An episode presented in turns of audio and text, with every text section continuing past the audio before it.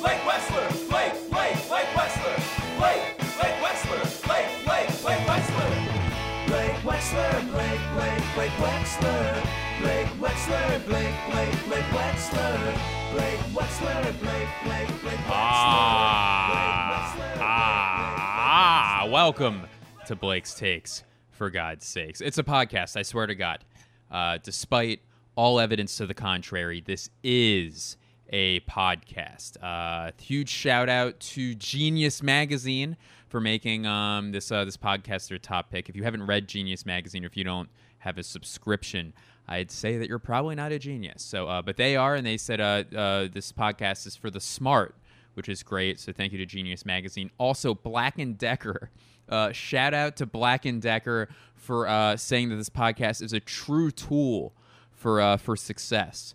So um, thank you very much. And they know their tools. Who knows tools better than Black and Decker? Uh, maybe maybe a little cross coach.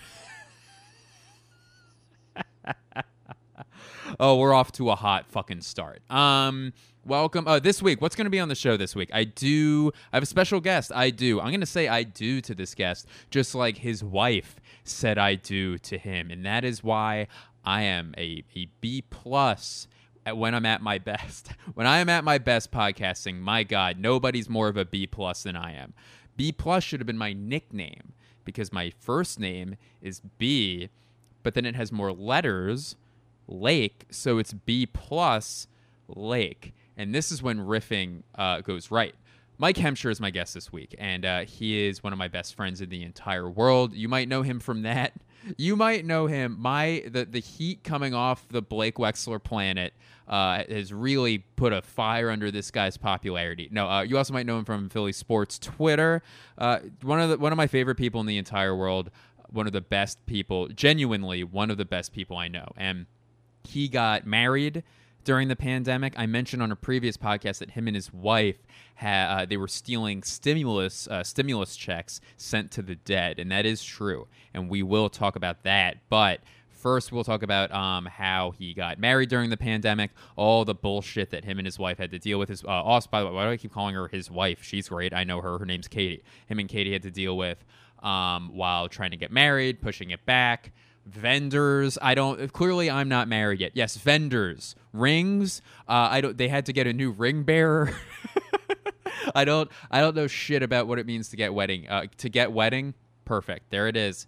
Sometimes comedy comes from uh, you being a complete idiot. Um, but anyway, uh, Mike is the best, and he will uh, be speaking about getting married during the pandemic. And the Philadelphia 76ers, which this will be the only time I speak about them for the next 10 years. So, uh, two things uh, Mike will be talking about those two things, and I oh but but but Blake but but but but but but, but Duck Duck Goose Duck Duck Goose was the most stressful fucking game because you didn't know. So I'm trying to remember the rules. So you would be in a circle and you don't know when you were going to be chosen, and the stress that I felt as a child because I was not fast. I was not thin. I was not coordinated. And I feel like my skin like didn't register touch until too late. You know what I mean? Like what is that? Like the uh, the synapses wouldn't fire if someone goosed me is that what it, is that what happens? Do you get goosed?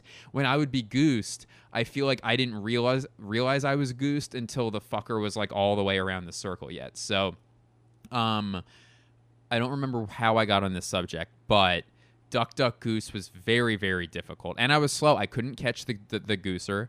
Um, so what would they do? They would pat you on the shoulder if you were ducked, which means you got to sit down, continue to sit down, and then if you were goosed, they hit you in the head. Do I remember that correctly? Wouldn't they slap you in the head? Or is that how I was treated? I don't remember, but uh, there are four more. Oh, I, this is how I got on the subject. I stuttered. uh, if you're this is if you're new to the podcast, this is what it is. So, um, I uh, t- I do have two more subjects because each week, if you haven't listened to the podcast before, I dive into four uh, subjects: politics, sports, relationships, and leisure. And I pick a uh, I pick a current event from those, and I uh, I give my Blake's take on it. So um, Mike is uh, going to do the first two with me, and then I'm going to dive into for leisure how I would handle a natural disaster if it was on my doorstep. uh, meaning you know there's uh, fires everywhere in California right now. So far, knocking on wood. Uh, by the way, now my dog's going to run out because he uh, thinks that someone's knocking on the door. And um, so, knocking on wood, there are no fires in Southern California really right now, but um, that is what's provoking that topic. So, how, if I found out, boom, you got to go, there's a natural disaster, how would I handle that? And uh, probably, uh, I would say, in a word, poorly. Um, next, and the final uh, topic I'll do after, so it's going to be Mike. We're going to talk about weddings, the Sixers. I'm going to talk about. Uh, wait, why is that leisure? How I would handle a natural disaster? What's leisurely about that? I guess because there's something now about like uh, like being in a high pressure situ- situation that's like leisurely to me. Like I need to feel something. Um, and then finally, I'm going to get into politics. The uh, news about Jerry Falwell Jr. this week. And uh, if you have uh, if you don't want to hear any, something uh, completely fucking filthy, I would not listen to that section. I haven't recorded it yet, but the notes that I've written down are oh, they're dirty. And uh, what else? Yeah, I guess I'll catch you up on my life real quick before I move uh, into my chat with Mike. As all of you know who listen to this podcast during the pandemic, my legs have grown to a preposterous size. They are massive. They um, they're just two big bitches. They're fucking huge and um, it's it's all be it's all beef. It's all strength and muscle, and it carries me around. It literally does feel like I like my torso above and above feels like it's walking on air because it really has nothing to do. I think my spine has withered into just the cord. Like I don't have a spinal column anymore, and um, I don't have like my arms are shit. Like I don't even know. Like I pick up things with my feet. I write with my feet now just because it's more efficient. Like why you know, stick to what you're good at. Do what you know. And for me, it's having strong legs. Now, I did apply. So, two things regarding my legs this week, uh, and those are your updates. Oh, you only get two the comedy rule of twos. so, I was driving and I went to slam on the brake, right? Because some idiot uh, jumped in front of my car. Uh, they were they were a fan. They were trying to get an autograph, and I slammed on the brakes, and my leg was so strong I not only broke the pedal, the brake, off the car, which sounds very dangerous because how would you brake? The good news is that my foot, after it broke through the brake, continued to surge through the floor of my Mazda and into the uh, the road uh, underneath my car, kind of like a one-legged Fred Flintstone, uh, a one-legged FF. So my leg tore through this uh, through the the floor of my car, and it but my leg is so goddamn strong when it hit the road it stopped the car. So that's how strong my leg is. So the fan is alive. I did sign something I, I signed rubble for them. Some of the rubble my leg kicked up. Um, but for the rest of you please don't jump in front of my car. I might not see you. I might be texting. So and uh, the next thing is that i did apply they say don't do a podcast when you're in a bad mood. Sorry. Sorry. Some things are out of my control I applied to have my left calf be considered a city state. And by the way, my left calf, it's I, I do call it a calf because it is the size of a baby cow. Um, it is the size of a calf, and it also requires tons of milk. My left calf requires tons of milk. And I think that's a place where we're going to have to stop. Uh, I think I've done enough I think I've done more than enough here. So we're going to move on. I would like to now bring on, I haven't talked to him yet. So I'm assuming we're going to talk about the wedding first, but uh, who knows? Hey, this is podcasting. You never know where a podcast is going to go, buddy. Uh, this is my dear friend, one of my best friends in the entire world, one of my favorite people, one of the genuinely best people I've ever met, Mike Hemsher. Blake is really funny. Blake is really cool. Blah, blah, blah, blah, blah, blah. Blake, Blake, Blake. um, but uh, I think I think the name of this podcast is going to be "Getting Married During a Pandemic is Easier Than Watching the Sixers for a Week." and, and the, spot on. I can attest to that. Yes. When was so? The original date was was April. It was in April, right? Right. Yeah, it was uh April third. Yeah. And so then, yeah, go ahead. So we got back. Uh, I guess bachelor and bachelorette parties were two weekends before and then there was uh I'm probably messing with the time, but we had the next the following weekend once we got back we had to do pre-Cana. Um which was oh, is that last. the religious thing? yeah, it was. Can I? T- I didn't know what you were talking about, and I knew there was a religious thing. I'm like, that's probably the the thing that I don't know. And yeah, uh, you don't need to know. I did No. it for you. Thank you so Um, much, I, yeah, dude. no by the way. I do owe you money for doing that, so thank you so much for doing that. That's right. I have PayPal. Um, well, I did give you uh, as a gift my confirmation robe that uh, is was an, a double XL. and did you have a confirmation name? Uh, yes, I had uh, communion's the one that uh, communion's kind of the uh, the big one for the for the sacraments. I remember that's the one I got all the money for. That's the one you I get think to eat. confirmation is the one where you like. Conf- I don't even. You're It's like a confirming something else. quinceanera, but Catholic. It's like a, yeah. Yeah, Yes, it's that's just right. indoors. It's an Um, indoor because that's that's the only difference is that uh, quinceañeras are have to be outdoors Yeah. in a park. But uh, yeah, no, that makes sense. That makes sense. Um, so you guys were back and you did the the like you know the pre stuff. And um, Yeah. how many weeks is that before uh, before the date? Yeah, I think it was. Uh, well, I think it at this point it was like two weeks until the wedding, and well, I just think we remember where at some point it was two weeks to the wedding, and all this Corona stuff was Yeah. uh, starting So what were you up. thinking? Like, were you like, oh god, like, like when did it dawn upon you? Oh shit. Uh, how do we? When did you start the wheels, turning the wheels of like how if we do delay this, do we even go about doing that? Like, did you start calling vendors, being like, hey, what's your policy here, et cetera, et cetera, or how'd you go about it? We, well, I just I just remember initially I was like, all right, there's two weeks to this wedding. hmm And then at this point, and I, I th- in my head, and a lot of people said, I think it felt like everyone just doesn't do anything for two weeks, and then this thing goes away, Right. and then everything's going to be fine. And uh, and we were right, and we were right, and that's what ended up happening. Yes, and now Um, we're great. And your yeah, wedding was a blast. good. I loved being there. I thought uh I thought you. you know Thank- the um the buffet was terrific and you know the uh what was it the the ice luge shots that everybody shared. Mhm. Yep, the- our th- our third kid is on its way. yeah, yeah, um, congrats. That's a lot of kids for for Yeah. for one for how for 6 months you've already had 3. We got the vaccine.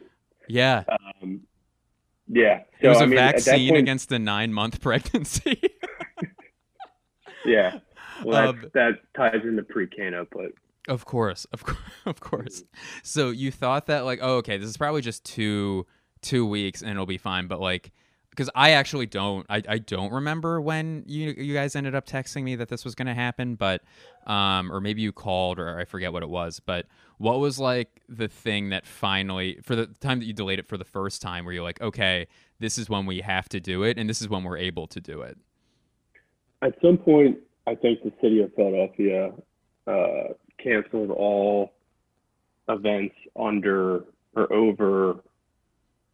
I don't. It could have been 50 people or something. Right. So at that point, it was like pretty much the decision was made for us, hmm and then um, and then you have to go through all the, uh, you know, logistics of the venue and all that, all that shit. But um, What was So that like?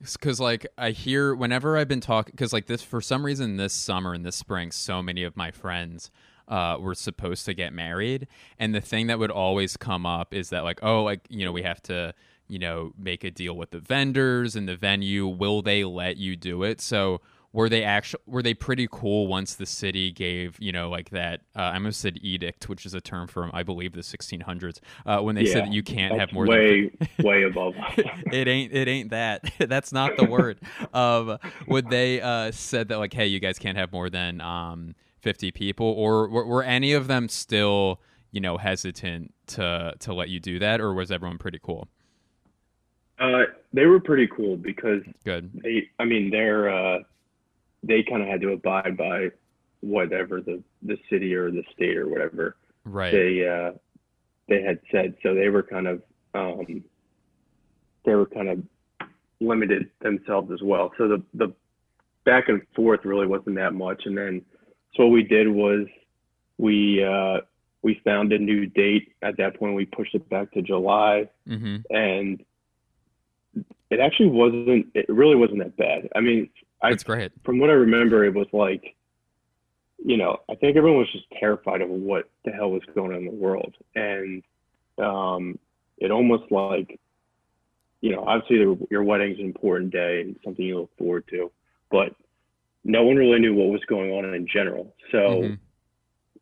I think that was kind of like the over, you know, whelming sense of like this fear of like, what the hell is going on? We can't leave our house. You know, people Yeah. are sick, people are dying, hospitals are filling up. So it was like, you know, the moving a wedding really didn't fall into like one of these like primary things in terms of what the grand scheme of what was going on. But once once we just knew that we had to move it, it was kind of like ripping the band-aid off and uh and the worst part was just the dread of of waiting to see would we have to move it. And then once we decided that we or we knew we had to, it was like whatever, let's just figure it out and then and then just uh, push it down the road. And Right. It's funny because going from April April to July at that time seemed like, you know, three months. Again, this was like take two months previously, now three months. Like oh, three months. Like You were playing it safe. You're like, okay, yeah, July, yes, obviously, Yeah. obviously July Right. will work. yeah, exactly.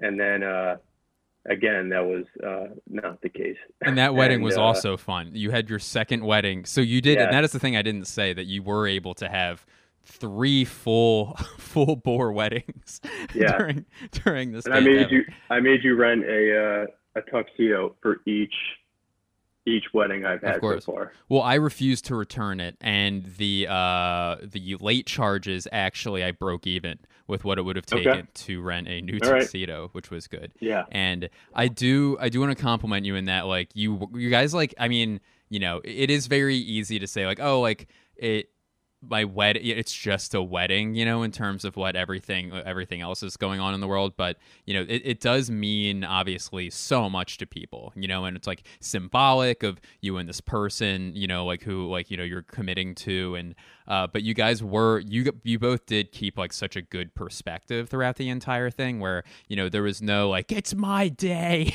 you know like Yeah. there was there was that, to quote uh Joe, a Joe DeRosa joke and um yeah no and then I remember you guys like you know as big of a challenge as it was I think the only deposit that you lost was on the S and M outfits um that you went uh, that you rented so because they that is a brutal they're brutal um both in terms of their costumes and their actions but also in their business policies they don't Yeah. yeah Well, they don't let's let's just say we recoup that. oh oh good your your safe Mm-hmm. word was I my cousin's a lawyer yeah. My brother-in-law is a lawyer. Yeah, my exactly. brother-in-law is a lawyer. Um, Yeah, so that, that's what we were most nervous about. Of course, of course, and you handled it with poise. Um, what um, and by the way, poise was the name of the uh, dominatrix. that you Yes. hired. its name was poise. Um, right. so with a Z, P O Y Z. Um, so you New guys, yeah, of course, of course. this ain't your grandpa's dominatrix. um, so uh, and here's another. I actually uh to get um serious again. So once July was approaching, when were you like? And I did talk about kind of briefly on a previous podcast how beautiful like your actual you know small wedding get uh, get together was. And I want to ask you about that in a second. But when were you like, okay, like fuck it, we have to cancel that July one. Enough's enough. Let's just do this. Um, I think it was like late April. So mm-hmm. uh, I keep going. I keep saying uh and um and and for that, I'm very sorry. But Oh, I'm trying no, to uh, rack my brain. No, this Um, is you're you're doing great. And also, uh, the amount of fucking bullshit ticks that I have on this thing, I don't think anybody's gonna notice yeah. what you're doing. If people could see, if people could see the video portion of this, um, they would have seen quite the other world of this. it's true. Um, That's true. but so we had our uh, we we got our marriage license back before we were supposed to originally get married, and that was Mhm. set to expire. Um, I forget when, but th- for that kind of like set the wheels in motion, like um, at that Wait, point, how does that work? new- I'm I don't know how that works. So, is it a marriage license where you get it and then an- does it have to be signed or like Yeah. oh, interesting. So you get it beforehand. Like we went to City Hall, and uh, we, you know, there's like paperwork and stuff, and then the, I guess they they give you this this document, and then whenever you actually get married, um, the person doing the wedding, whether Mhm. it's a priest or like a officiant or whatever Right. they call them, would be the one to sign it, and then you'd be legally married. So. Can I tell you something? Um, Um, I was an ahead. officiant in a wedding, and I'm not going to mention names, and I did not sign that document. I forgot to do it, Hmm. so they had to uh, get my signature in, an, in a different way. but so I, d- I don't know if these people are legally married, but um, they're behaving divorced. like they are. So, but they are, Yeah. but they are very uh, definitely legally divorced. Um, so you, uh, all right, I'm sorry, and I, I, I took you off, I took you off track there. So, um, the marriage license was set to expire, and you're like, oh shit, because I would imagine getting another one's a big pain in the ass, right? I think so because all the buildings and stuff are closed. Oh, God, uh, right. Because of COVID. So uh, I think we just realized that at a certain point that things weren't going to get better.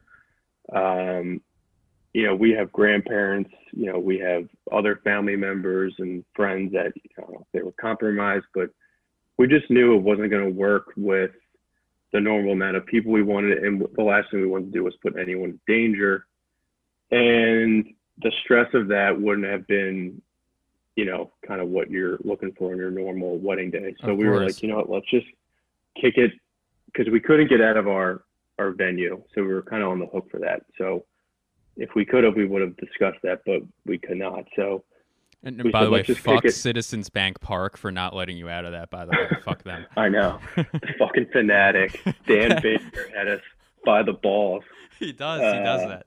He makes me He- yeah that's what makes him great though true. um is what makes him so hard to deal with is also what makes Dan Baker great.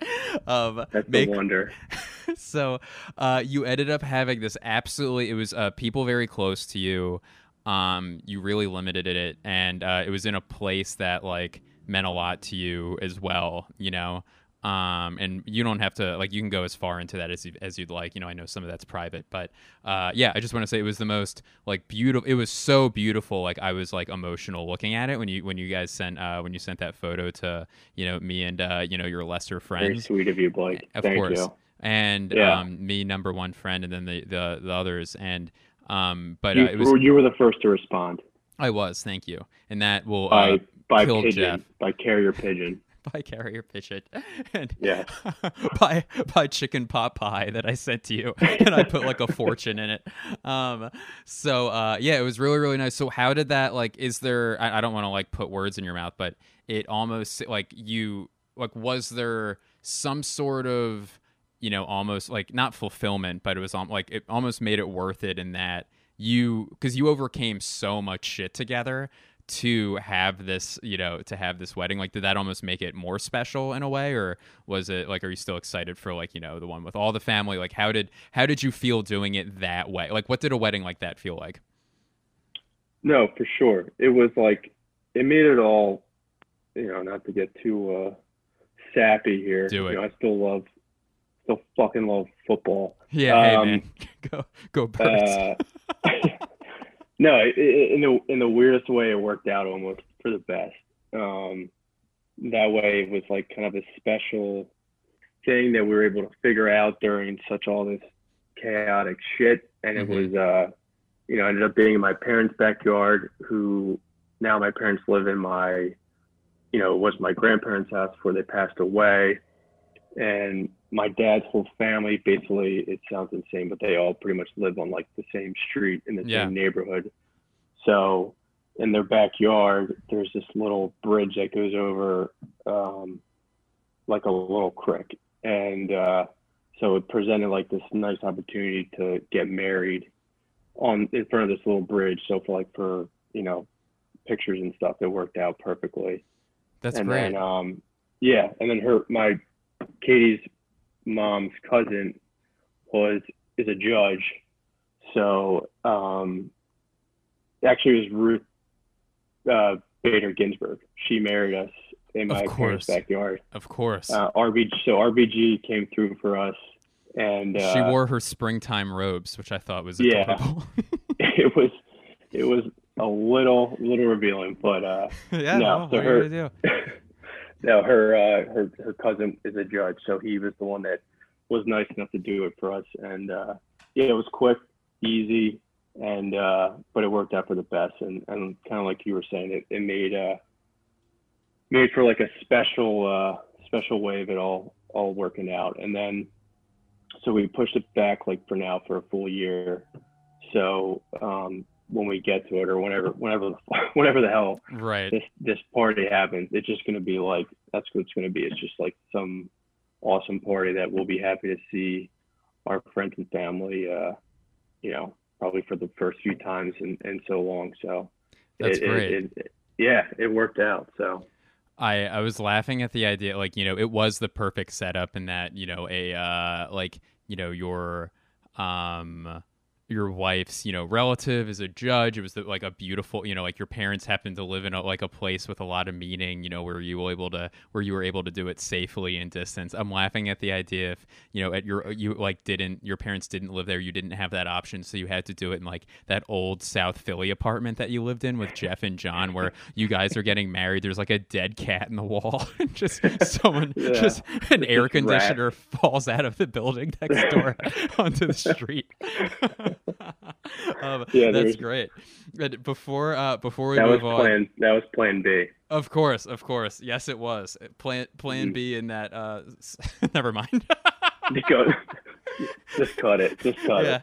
of course. Um, so I um I did want to ask two more questions before we move on to uh, a, a very negative subject. But um, so I guess like in terms of like like uh advice you know that you would have like i guess maybe just a quick like sentence or two of like for people with weddings you know like who like they're not like you know oh they might keep getting pushback or whatever like do you have any advice for them and then also after that um well i'll ask you that question after that so do you have advice for people say- yeah sorry Uh, I've had it really easy, and Mhm. a lot of that is just because of uh, how cool Katie handled everything. So, um, because of that, I never really felt stressed or all that. Um, I think my only advice would be is to just kind of figure out between you and the other person what you two want to do. And I know it's like hard to cut out all the ideas of what your wedding, you know, you think it might be and all the people and stuff, but you really just have to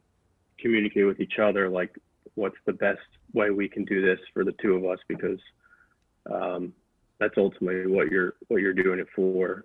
Um, and I would also say just if you're going to err, err to the side of being safe and cautious cool um, because you know if you do throw something together and um, God forbid someone gets sick or whatever, then you know that's probably something you'll never get over. So Yeah, yeah, and celibacy obviously, uh, I think was the, the thing that you were you were going to say as well. No, that's perfect. That's Mhm. beautiful. And then I guess the last thing is um advice for uh like so for friends, you know, that's it's funny. You may not have advice on this because like you may be the wrong person to ask because you're so like cool with this shit, but I think a lot of people, you know, maybe you've experienced this yourself. Well, maybe you haven't, but um, yeah, I think that Blake, that's what the word maybe implies is that there's two uh, Well- options. we'll yeah, we'll fucking see. All right. so yeah, out with it, baby. Um, so I, uh, as a friend, it's like, what can friends do to make it easier on that couple? Because you know the urge is to be like, so are you fucking are you fucking doing it or is this fucking gonna fucking happen? Obviously, I I never did that with you because I uh, am a human being who understands you were probably going through a lot of fucking stress. But what's a thing that friends can do to I guess like uh, not even necessarily help, but not make the situation worse? and, Well, and if you don't have anything there, it's it's it's, No, it's I okay mean, too. honestly, just from my standpoint, I just became so tired of having to ask people about my wedding that Right. I just became like I started to feel bad. I'm like these my friends and my family don't want to hear about my wedding anymore. Um, but you're trying to find a new date and all this stuff. So uh, basically, whatever you guys did was perfect because it didn't make me feel any worse. Good. And uh, I think just checking in occasionally, be like, hey, I'm here. If you need me, if I can do anything, blah, blah, blah. Even though that kind of sometimes that seems like such a small gesture, just, I don't know, offering that. And basically not just sounding like you're being a pain in my ass with this wedding. right. uh, good. Good. Yeah. Good. And, and just, oh, okay. Well, that's good to know. Mhm. Um, yeah. And just, you know, maybe some e cards, stuff like that. Oh Um, yeah, yeah, yeah. I sent you a bunch of evites to Zoom shows that I was doing. I don't know if you ever got Yeah. those. Yeah. um, trade Ben Simmons. We'll be right back, everybody. You're listening to 93.3 WMMR. It rocks. Blake is really funny. Blake is really cool. Blah blah blah blah blah blah. Blake, Blake, Blake. And we're back. So uh next topic, uh that was that was a beautiful topic the previous one. This one very very very ugly. So I wanted to talk to you about this because uh obviously you're a very big Sixers fan as well, but I feel like we approach the Sixers in a similar way. And I'm going to tell you my uh, my theory, and then please please react to it. In that, um, I the way I approach the Sixers, I don't get mad at them. Um, I, I'm never mad at the Sixers. I get disappointed or like sad with them. Where like when with the Eagles, for instance, I'll throw something. I'll be pissed off, yell fuck, you know, like like knock something. Like I'll get actually angry at the Eagles. But there's something about this Sixers team where I've never in my life uh never or intentionally not watched a game or like an important game from one of my favorite teams. You know, if I'm on a flight, I I, I book flights around games. You know, like I uh, I try not to travel on certain days. If you know, like if I know the team is play- like I'll literally mold my entire life to watch a Philadelphia sports team. But this was the first time I don't think I watched. I think I watched like in total four quarters, not consecutively, like different uh, during the, like the games in in in total out of those four games. God bless you. And thank you so much. And that was too much. So, and I didn't Great watch a day. fucking minute of that last game. So, I'm wondering what are your like what is your emotional what is the emotional harm that the, the, that this team has done to you versus you know and maybe if you can compare it to like other teams as well where you're a diehard sports fan we've like been through the the worst of Philadelphia sports together and yet this for some reason makes me feel more sick than the other ones Um, I I hated this team. I I I despise this team. This this this reminded me of like the the Eagles dream team or like any other Mhm. basically most Eagles teams we've had were like my favorite my favorite week of this football season was the bye week. Um, right or like most Phillies teams where they just suck.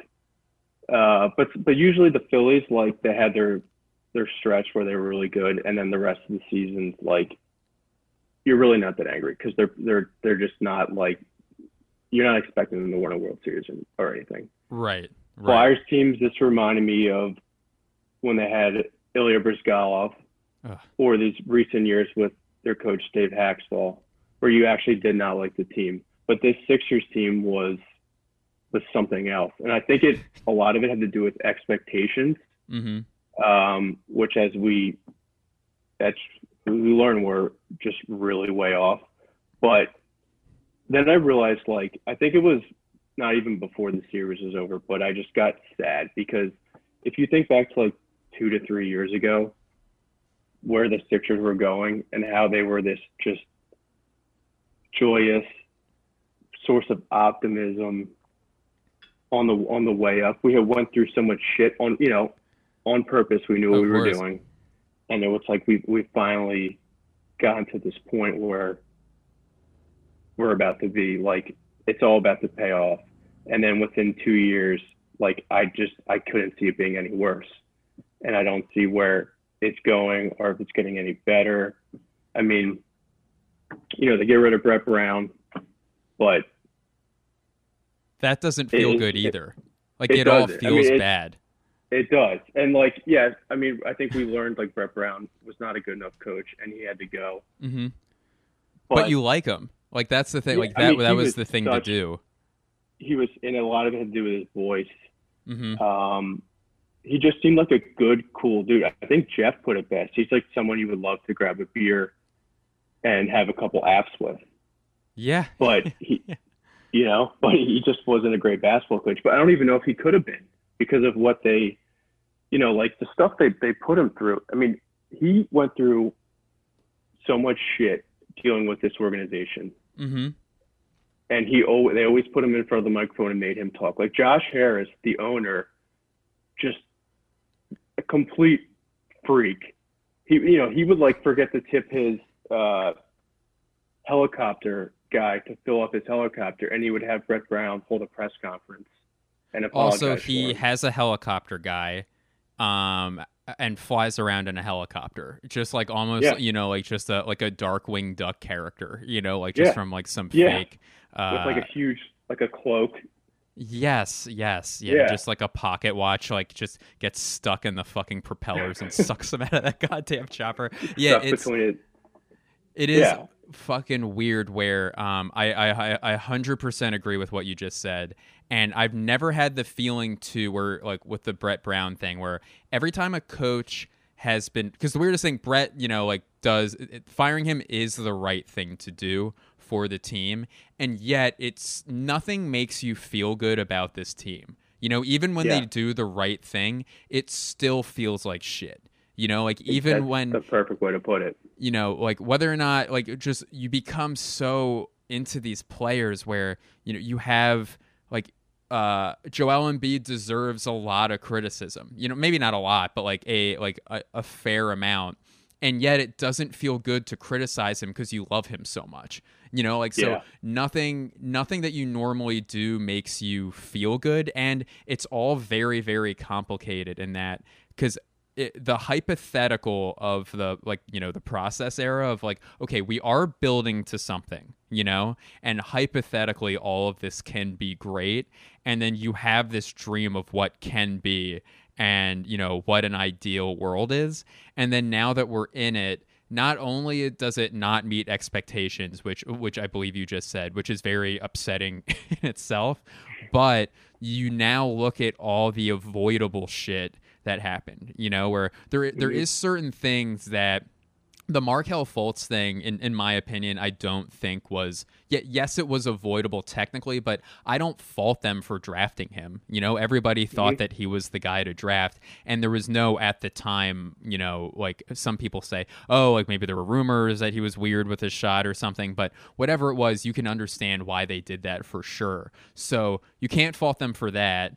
But then they also do moves like the Al Horford thing and not listen, you know, like making your star player depressed by getting rid of all his friends. you know, like there's just Oh so the weirdness, the dysfunction that God, I wish there, I wish I didn't cheer for them because it's going to be the most. It is the most interesting story, and it's just it's. I think it's just all too fucked up. You know, where Mm. got every other coach, even Andy Reid. I, you know, I didn't feel as bad as I do for Brett because Andy, like that, made you know, it, it, there was just fatigue there. You know, like everyone Yeah. was just sick of each other. He was going to move on. You knew he was going to be successful, and he never was, by the organ- organization at least, tortured by them. And now you have this guy who is the good soldier who was tortured. Yes, he's not the right guy for the job anymore, but you just feel so bad for him. And Yeah, you know- and they're they're they're leaking stuff, you know, an hour Yeah. before he's about to be swept. And you know, I'm not like trying to cry for Brett Brown, but I do appreciate like what he did of for the organization over the past whatever it was seven years, where he was just like, you know, walking through shit so much of the time, and like something like the Fultz trade, you know, at the time everyone had him as the guy yeah, and I was okay with the trade, but I'm just me sitting here. I'm not the one that's supposed to be making these decisions. So, and when when you know some kid forgets how to sh- play basketball and then they put Brett Brown out there to like explain it. I, it's it just it's just mind blowing. And then you know this is the same. First of all, Josh Harris, you listen to his voice, and you just the first thing you think is get the fuck away from me, get away from me, get away from my basketball team, get away from me. And then this guy's been running the show for he's been the one constant. You know, obviously Mhm. Brett Brown is, and he's now gone, and that's what makes me so you know, just depressed. And that's when I was saying, you know, you have your, your fits of anger and stuff, but then you sit back and think and you just get sad because Right. the, the, the, the things that are in charge, the people that are in charge are the ones that are, are, are the wrong people. You know, this is the same guy who said he wasn't going to cut, you know, he's a, he's a multi-billionaire. He's going to cut pay to his employees until your star center had to essentially bully him into into peeling that back. And uh, I just don't see how this is going to get any better. I mean, they already announced that you know Elton Brand is staying. Um, they're going to reshuffle some names in the front Mhm. office no one has ever heard before as some you know act of good faith that's bullshit. And then even that Elton Brand thing, like I don't know about you, but when they announced him as the new GM, you know, I'm like, I don't think that's a good idea. But what do I know? I sat there and clapped like like a kid with a magician because what the hell? That's the other thing. We're Yeah. powerless. There's nothing we can do, and that's what makes this so infuriating. Now I'm mad at. Now I'm getting lightheaded. Like it's just It's we had such a good thing going, and then you, now you're everyone's on ESPN. They're rewriting the process history, what the process was, and it's like it never even got to live out what it was supposed to be. It- And uh, it was killed before it could and, and the only way it would have worked is if it could have completed itself you know like as if they let it complete itself. And um i uh i was i'm also th- like i never thought i would cheer or we as philadelphia because we've been pretty lucky with owners you know in philadelphia and the, there's always the owners nationally that get made fun of uh the washington football guy um snyder Snyder, um the Knicks owner Dolan, the weirdo in Phoenix, yeah, like with the goats and stuff. Like there's always those like, you know, who are very easy to make fun of and all of a sudden now I'm starting to realize like as I make fun of those teams, it's like, oh We shit, have one. I'm weird that's one of ours too. You know? Yep. Which is hu- Yeah. it- it's all humiliating. it's so fucking embarrassing. Well. I just it's I think about how enjoyable this would be if this was the Celtics or yes. you know like another like if I don't know the Bucks or whatever. If this was Right. another rival team that we just got to sit there and laugh at and it's us. And it's like I feel like it's always us and that's what sucks. Mhm. and that's and that's what upsets me. And like Josh Harris, you know, I said like on Sunday, like tonight, Sixers fans won't sleep because we got swept by the Celtics, and Josh Harris won't sleep because he hasn't bought the Mets yet, and that's exactly what's wrong with that motherfucker. Yeah, yeah. Ugh. Uh, well, hopefully Alex Rodriguez can buy the team. Uh, n- not the Mets, the Sixers. I hope A Rod buys would, the Sixers. I would welcome that. Me too. that. I hope I would I would love to see because he, uh, he's on Shark Tank a lot. I'd love, Love to it. see Josh Harris have to pitch the Sixers as a Shark Tank pitch to like Mark Cuban, the owner of the Mavericks, uh, the New York real estate lady, the lady with the toys on on the TV, and then uh, Barb. Bar- Barb. uh, Barb, uh, Lori. Mm, what Um, up, Barb? can b- before we go, Robert uh, Herjavec, it does it creep you? You watch that show, right? Uh, Shark Tank. Okay, good. Yep. I this really like I, I love the show so much, and then it takes this takes Julia and I out of it every once in a while, where Robert talks about his kids, and it like just makes Oh. us sick because It makes me I like ill. it's so because they're ill. young, they're like little Oh, yeah. kids. Oh God, he You also shouldn't have he does this thing where he uh and it and it's I think it's great. Like he he he will somehow bring his dad inspirational story and which again it is an inspirational story. I Mhm. think he came from nothing and then but he will just bring that up out of nowhere. Yeah, but he's a Like, white be- immigrant. Like he's a white immigrant. Like Right. how hard is that? Yeah. You know what I mean? Like he's Yeah. not like his Yeah. dad's a white fucking immigrant. I'm sick of that story. you pretty there you said it. You said it. That one's on you. Yeah. So I mean, yeah. Well, anyways. No, I I'm agree. I'm a Mike- huge, I'm a huge tanker. Oh my god, I'm a big, I'm a shark boy. I'm a fin man. Um, You've always this- been. I really have. Thank you for acknowledging that. Um, this was this was so great. Thank you for doing this. Um, and uh, yeah, please please come back anytime that you would like. I Is there one that. of one of Jeff's tweets you want to plug real quick before we go? Uh, no, I do want to No, plug um, uh, a different Jeff of mine. He's Mhm. got this thing going. It's Amazon.com. Oh, cool, cool, and cool, cool. Just check it out. And it's you know you plug that in, pop it in, and you know you can pretty much figure out from there. They're just trying to get off off the ground floor. So Mhm. Yeah, um, no, I love that. Shout that out. So Well, shout out to that, Jeff. I hope it works out for him. And, you know, it sounds like a nice. sure. I want to support small businesses as much as you do. So, Amazon.com. I love that vibe. Love that vibe. Me too. Thanks, Mike. Blake is really funny. Blake is really cool. Blah blah blah blah blah blah. Blake, Blake, Blake. Thank you, Mike. Uh, one more thank you to Mike. Uh, I really, really appreciate it. You're the best. And um, hopefully that went well. I don't know, but I'm assuming it went great. You probably love him now. At Shire Nation on Twitter, if I didn't mention that before. I'm sure I did. I'm very good. So, next topic leisure. Now, this is how I would handle uh, a natural disaster. So, the fires are raging in Northern California. It's absolutely horrifying uh, what those people are going through up there. And I've been thinking throughout the pandemic, like, what would happen if I had to deal with, like, if a natural disaster, all right, Blake, you got, you got the notification, you have to evacuate what are you doing? And a lot of this depends on the neighborhood that I live in. I do, I think I've said where I live, the general area in the past on this thing, but I am going to be uh, as vague as po- I don't want people coming to my place, you know? So, um, I will try to do that as vague as possible, but this is how I would uh, handle like an earthquake, fucking fire. You gotta go. You gotta get out of here quick. There's threats. You don't know what you're gonna do. So that's the situation here. So here's how I would, how I. And by the way, this is my feeling on. You know, I have a lot of a lot of people. I know a lot of people live across the country, and uh, there is a thing with like people like, why the hell would you live in LA?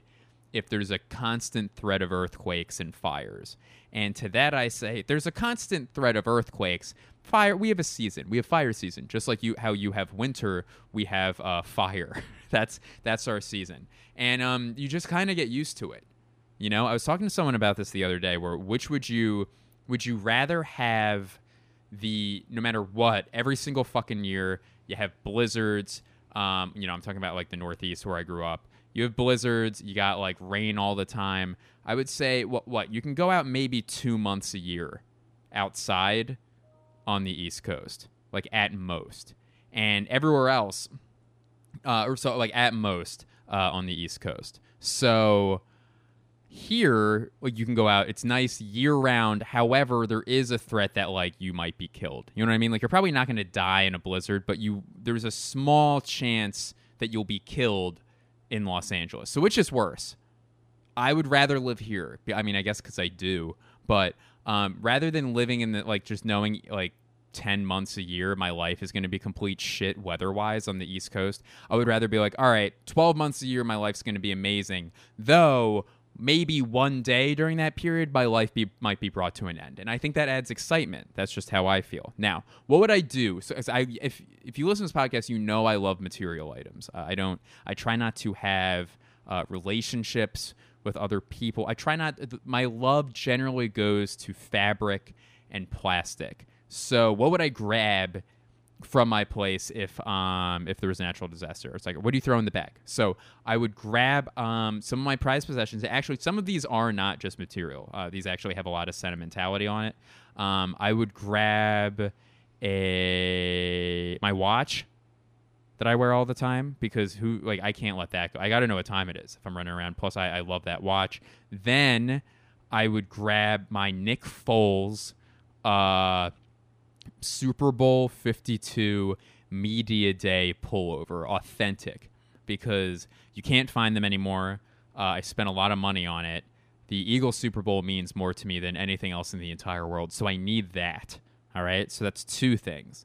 I would also grab these two things that uh, my dad gave me that have a lot of uh, a lot of sentimental value. One is I'm not going to say one because it's uh it's valuable to me, and the other one though I spoke about this. I mean they're both valuable, but I spoke about this on my last album, um, Stuffed Boy, which is available wherever the fuck you want to get it.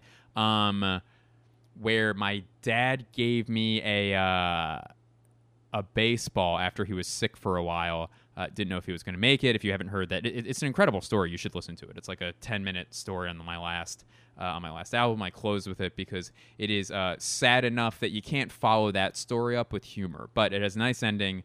Um, so he gave me. I took him to a baseball game after like you know I thought my dad was going to die, and uh, we got through that part of his life. We get to this baseball game. I make us go early for batting practice so we can try to catch home run balls.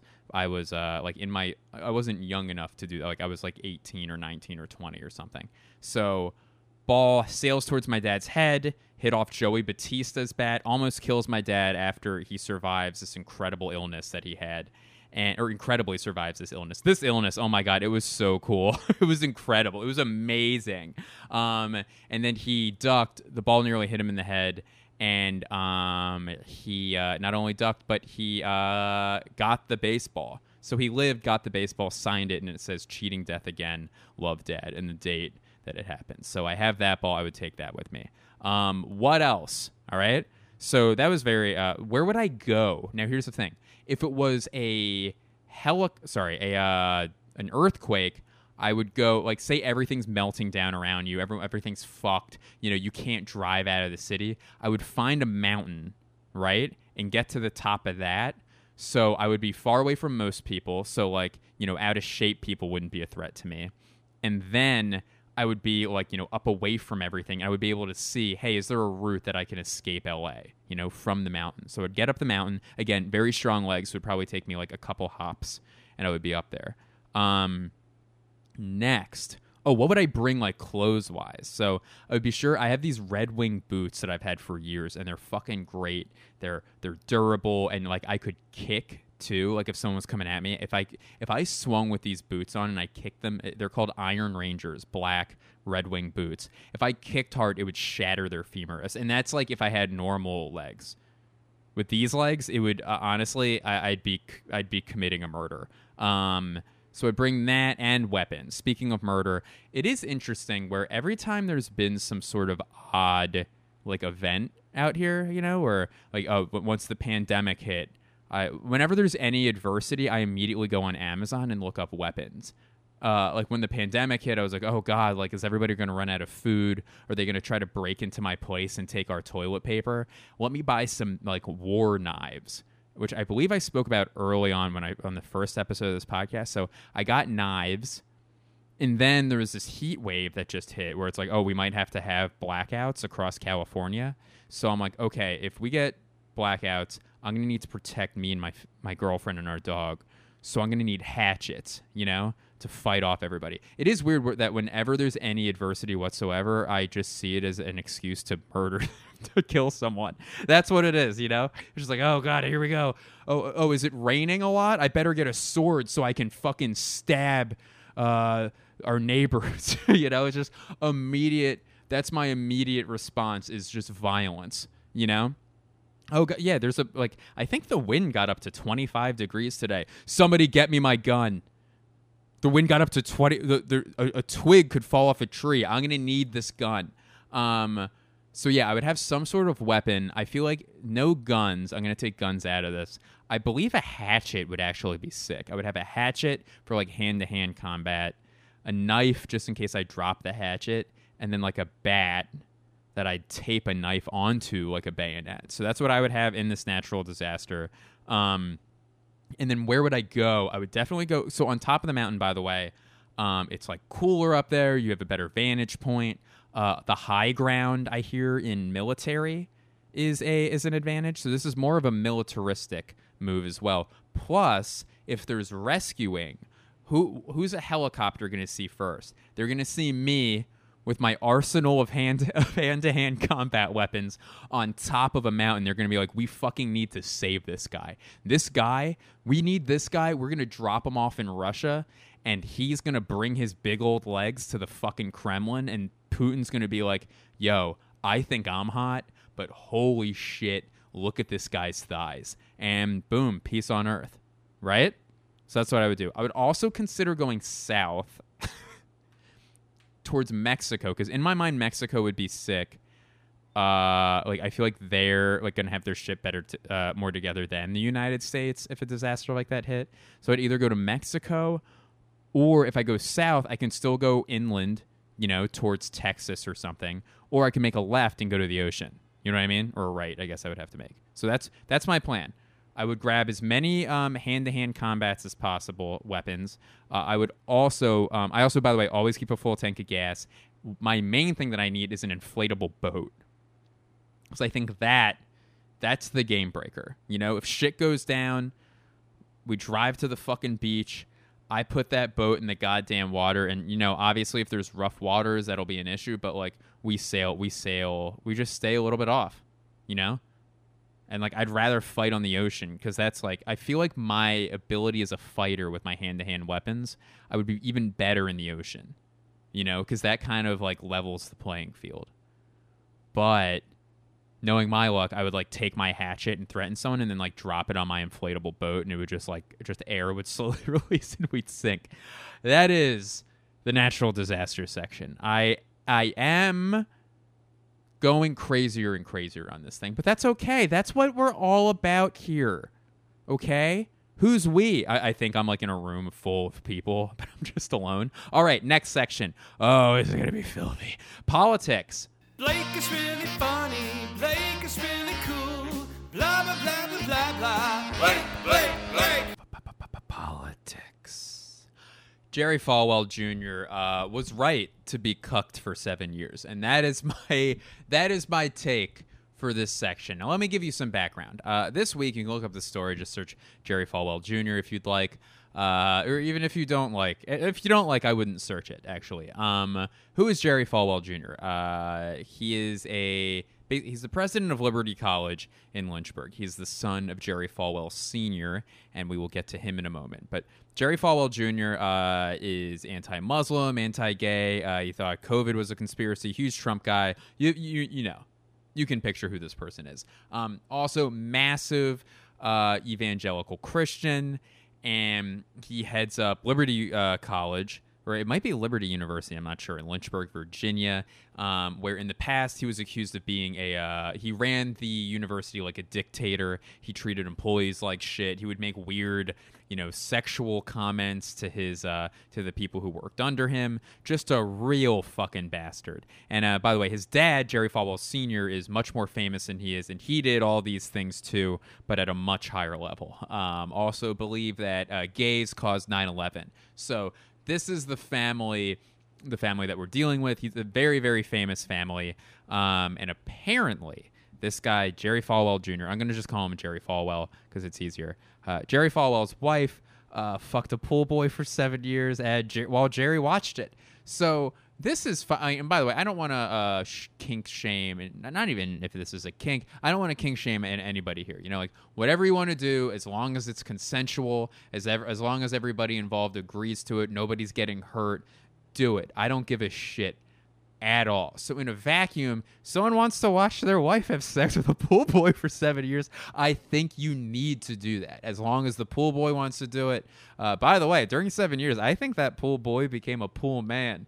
Thank you so much. So, and I am, I'm loving this. So as long as the wife's into it, um, but uh, the reason why this is funny. So that in a vacuum, uh, who gives a shit? Um, the reason why this is, is so funny is that this guy Jerry Falwell's like the antithesis of the type of person who would openly be cool about this.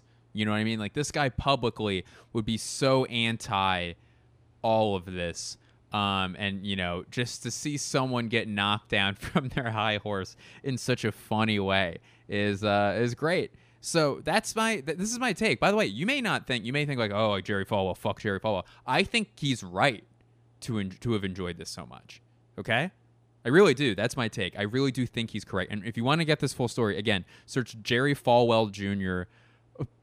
pool boy on the internet and every it's not just like oh some you know TMZ or like you know actually some uh you know public lower publication or some tabloid it's been covered by Washington Post uh you know New York Times CNN I'm sure Fox News has some shit about it. So it's great. Now here's why all right? Let me have a sip of coffee before oh and it's it's, it's a nice coffee. By the way I was um in Philly this was actually during uh, the Super Bowl parade, and I was staying at stand-up comedian uh, Chip Chantry's place. Uh, he was nice enough to let me stay there, and I went to a coffee shop around the corner, and uh, I asked for a coffee. And the girl working there was like, "Would you like a hot coffee or a nice coffee?" And it was like the coolest. I love like I think about that all the time. Calling an iced coffee a nice coffee is like so sweet. I love it. So anyway, I just took a sip of a nice coffee. And uh, here's why. Okay, so here's why I think. I'm like, did Chip Chantry do something? Why did I bring up Chip Chantry? Oh, right, because the iced coffee thing, which I took a drink of before I wanted to give my take on this. So this is why I think Jerry uh, Falwell was correct in um, watching his wife have sex with another man for so long. Because uh, there's no way that Jerry Falwell could satisfy his wife. So in a way, this is an act of selflessness that everybody involved benefits from. You know what I mean? Because this man, like the pool boy, you know, he gets to have sex with his like boss, I guess, which is really really cool. You know, that's like whatever, like it's pretty much what anybody ever wants if it's like a cool situation. Uh, the wife gets to finally enjoy uh, enjoy herself sexually because again, Jerry Falwell Jr. cannot, cannot, and I would say often would not. Uh, uh, satisfy a woman. You know, important like he's he, this man, small penis to till the end of time for sure, for sure, and doesn't know how to use it. Also refuses to learn how to use it. Like, listen, this is the tool God gave me, and honestly, I don't know how the hell it works, and I don't want to know. So willful ignorance in regards to the penis that's a sentence that is a sentence that will probably come back to haunt me at some point um also, uh, Jerry finally gets to enjoy himself because this man, like again, like probably had a lot of pressure on him to satisfy his wife, and again, couldn't do it no matter what. No matter what, that man, Jerry Falwell, could not satisfy a woman. So she finally gets to be happy. And I think Jerry Falwell Jr. probably loves his wife. I really do. I think that man is a massive piece of shit. However, I, it is not my place to say that Jerry Falwell Jr. does not love his wife. It's just that he couldn't sexually satisfy her or any other woman for that matter. So she finally gets, and that's important for a marriage. That is a lot of marriage. So she finally gets to enjoy herself in bed with a person who is clearly, I mean, have you ever seen an unattractive pool boy? You know what I mean? Pool boys are good looking. They're always like, they're always in good shape, right? Because they're doing manual work. Um, if they're white, they're tan you know, um, and they're they're hard workers. And I think, do in my mind, pool boys just wear bathing suits and they don't have a shirt on when they're cleaning a pool. However, now that I'm saying that out loud, that does not sound accurate, right? Like you can't just show up to work shirtless, right? Unless you're uh I guess unless you're a lifeguard. Let's go over the shirtless jobs. Um UFC fighter, boxer, pro wrestler, lifeguard. I'm trying to think of non-sports shirtless jobs. Um, I think you have to wear, you have to wear a shirt during construction. Um, who else would be sh- this? A sign spinner has to wear a shirt. Basketball's a tank top. I only know sports and like a billboard isn't a human being, so that doesn't apply. Yeah, you got to wear a shirt. A bouncer at a oh, a model. Models don't wear shirts. Actors won't wear shirts. Um, yeah, so there is a couple. However, I do believe a pool boy has to wear a shirt. So let me take that back. But they look good is the whole point. So, um, and here's another thing. Uh, now Jerry Falwell, less work, right? Because if he was indeed attempting to satisfy his wife, that is, and, and he's obviously unable to do it, that's so much work and effort and just wasted time. Now he gets to sit down. Oh, I didn't even tell what, yeah, so uh, he would watch the wife have sex with his pool boy. Um, and either in person, he'd go and sit in a chair and watch, which I, I don't know, probably. I would imagine if you're watching your wife have sex with a pool boy, you don't want to be in like too comfortable of a chair, right? You don't want to be uncomfortable. You don't want to sit in one of those steel folding chairs. That's for sure. But you don't want to be in like such a comfy chair you fall asleep, right? Because if you're gonna if you're, if you're there, you're, you're there. You know what I mean? Like you want you want to make the most of the uh, of the situation. So what would be a good chair? You don't want to have like a leather chair because you're probably going to be sweating from watching it. So where would you? What other types of chairs are there? Like a beach? That is how funny would that be if like your wife is having sex with a pool boy like in your bed and you're just like the bed's high up because he's rich but you're just sitting in one of those little those like shitty beach chairs that you know like full out with like creak with the metal and you're just so far down and your body language looks really bad because you can't you can't really sit up in them you know what i mean like a, a a beach chair only looks comfortable if you're on the beach so an office chair maybe how funny would it be if Jerry Falwell was watching his wife have sex with another man and then like just in the middle of it just like you know hits the little lever on the chair and just goes and he just like puts it down to a shorter level or makes it higher. Yo, this is my favorite segment I've ever done. Um so yeah, I think like I am very very happy for him. It's less work.